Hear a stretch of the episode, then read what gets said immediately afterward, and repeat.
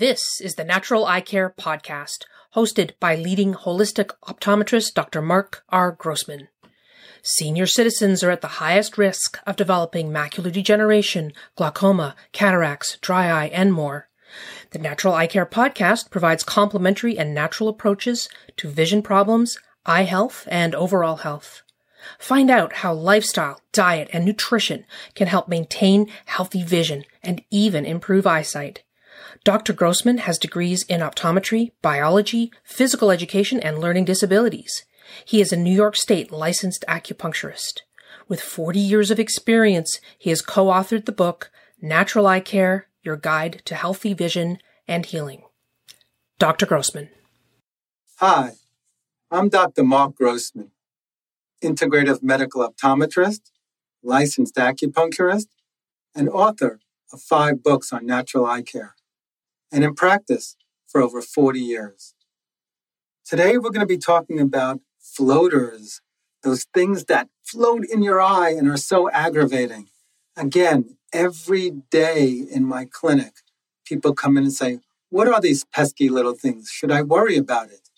And 99% of the time, it's not a retinal detachment. But today, we're going to discover what they are and are there natural ways to help them. Most floaters come from a condition called posterior vitreous detachment. Your eye doctor might call this PVD. This is a condition in which the vitreous humor, the jelly like substance that fills the space between the lens and the retina, and that gives the eye its round shape. As we age, beginning at the age as early as 40 to 50 years old, the vitreous becomes more liquid and or starts to clump, causing a strain on the connective tissue and fibers between the vitreous humor and the retina.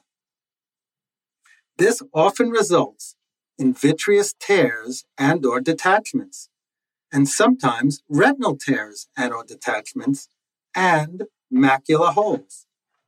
The risk of retinal detachment is greatest in the first six weeks following a vitreous detachment, but can occur over three months after the event.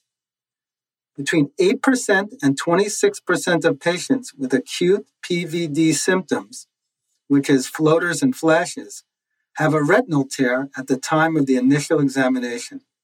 This is why when you go to your eye doctor and they look at you, they say, come back in about three or four weeks so we can check to make sure that the vitreous detachment hasn't turned into a retinal tear.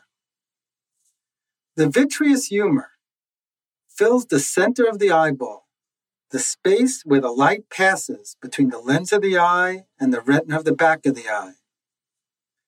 Although 99% water, the vitreous does contain cells called phagocytes, which remove unwanted cellular material. It also contains hyaluronic acid, which reprocesses the hyaluronic acid, salt, sugars, and collagen, a network of collagen type 2 fibers and a wide array, array of proteins and micronutrients. There are no blood vessels at all in the vitreous. If a substance enters the vitreous, it will typically remain suspended in the gel. These substances, which can include blood or clumps of cells, are collectively known as floaters. Each floater is actually a protein and also has an electrical charge to it, a positive and negative. We'll talk about that later in the broadcast. The vitreous is enclosed by a thin membrane of collagen called the vitreous membrane or hyaloid membrane. It is clear, transparent, and gelatinous two to four times the viscosity of water, and it thins with age. The hyaloid membrane surrounding it attaches at only two places at the optic disc, where nerves pass from the photoreceptor system to the optic nerve, and at the ora serrata at the top side of the lens. This is the junction of photosensitive and non photosensitive areas of the retina. Once in a while, the vitreous fibers pull so hard on that retina that they create a macular hole, or worse, retinal tears and detachment. These conditions are threats to eyesight and should be treated immediately.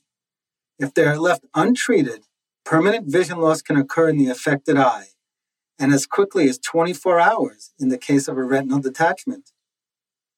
To put this into perspective, only about 10% of patients with posterior vitreous detachments develop a retinal tear. However, around 40% of people with an acute retinal tear will develop a retinal detachment if left untreated. So it is crucial, super important, to go to your eye doctor and get immediate evaluation at the first signs of these symptoms. There are very successful treatments available today for either of these advanced stage conditions. Type and prevalence. There is only one type of posterior vitreous detachment. However, there are different effects depending on where the separation occurs. Separations can occur at several places. It could occur by the lens, by the optic disc, at a random place on the side of the hyaloid membrane. PVD is highly common, affecting 75% of people over the age of 65. And it is not uncommon for it to develop in someone 40 or 50 years old. As mentioned, it is not sight threatening and requires no medical treatment. However, the condition may be helped with dietary and nutritional changes. I myself have seen this. Signs and symptoms. Vitreous tears or detachments do not typically cause any permanent vision loss, but can be super annoying, particularly related to the influx of these floaters and flashes. I remember I got one a couple months ago and I go, oh my God, now I know what people are complaining about. You can't get rid of those little pesky flies in your eye. Sudden detachment to the vitreous from the retina often causes flashes and or floaters that look like lightning or electric sparks. The symptoms may last days to weeks. Sudden increase in the number of floaters is a sign a sudden ring of floaters to the temporal side of vision towards your ear. So if you get a lot of floaters towards your ear side, again, this is a sign. Symptoms may last days to weeks. Again, please, at the first sign of any of the signs and symptoms, go immediately to your eye doctor to rule out retinal detachment, which I consider a medical emergency and a severe threat to vision. Your eye doctor will perform an immediate dilated retinal exam to determine whether you are dealing with a vitreous or retinal detachment. Need to check it out. Conventional perspective. The number one cause of vitreous detachment is aging. So, if you're in your 30s and you're getting all these floaters and the doctor just says, oh, well, you're just getting older, don't buy that. It's probably other reasons because it usually starts to occur when you're in your 60s or 70s.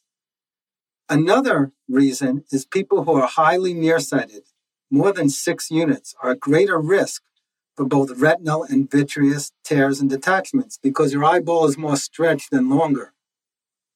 After cataract surgery, more prone to vitreous detachment. Trauma or blows to the head and even vigorous nose blowing can cause vitreous detachments. Excessive computer use has shown to be contribute to vitreous detachment. Menopausal hormonal issues, lower levels of estrogen may lead to changes in the vitreous. Low hyaluronic acid levels may lead to floaters. That's why I recommend hyaluronic acid. So let's talk about the complementary approach to vision floaters. Juicing. My juicing recipe for floaters will include ginger, leeks, garlic, parsley, cabbage, beets, carrots, spinach, apples, celery, grapes, lemons, raspberries, wheatgrasses, but not too much fruit, beets, or carrots. So, really, just a little bit of those because those have really high sugar content. My recommended nutrients are lutein, 6 milligrams, zeaxanthin, 2 milligrams, omega 3 fatty acids, 2,000 milligrams, which is fish oils or flaxseed oil or evening primrose oil, vitamin D3, 5,000 IUs, hyaluronic acid to help strengthen the connective tissue, 100 to 200 milligrams per day, vitamin C, 1,000 to 1,500 milligrams a day. Again, taken throughout the day because it's a water soluble vitamin. Astaxanthin, 6 to 12 milligrams a day has been shown to be helpful.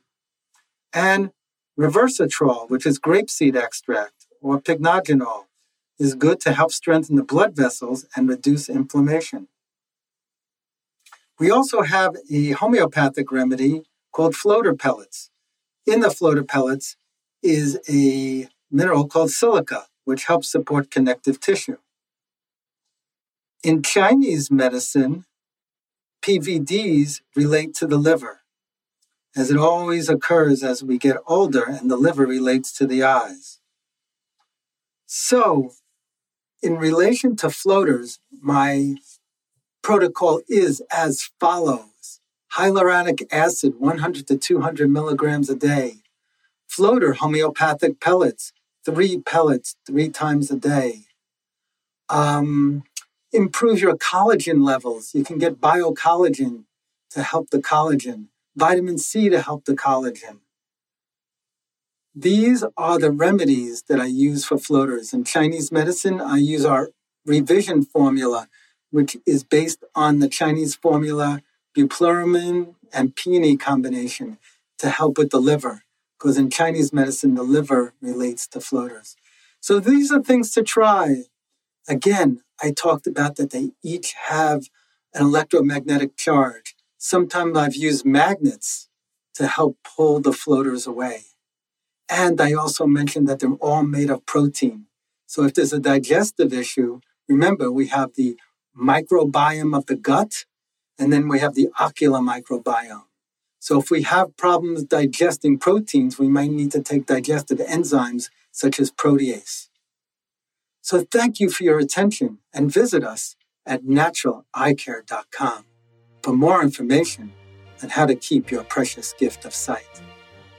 Thanks for listening to Dr. Mark Grossman and the Natural Eye Care Podcast. For more information, visit naturaleyecare.com and drgrossman2020.com. Our email address is info at naturaleyecare.com. If you have any questions, call us 845 475 4158. And if you don't already subscribe to this podcast, please subscribe and review us.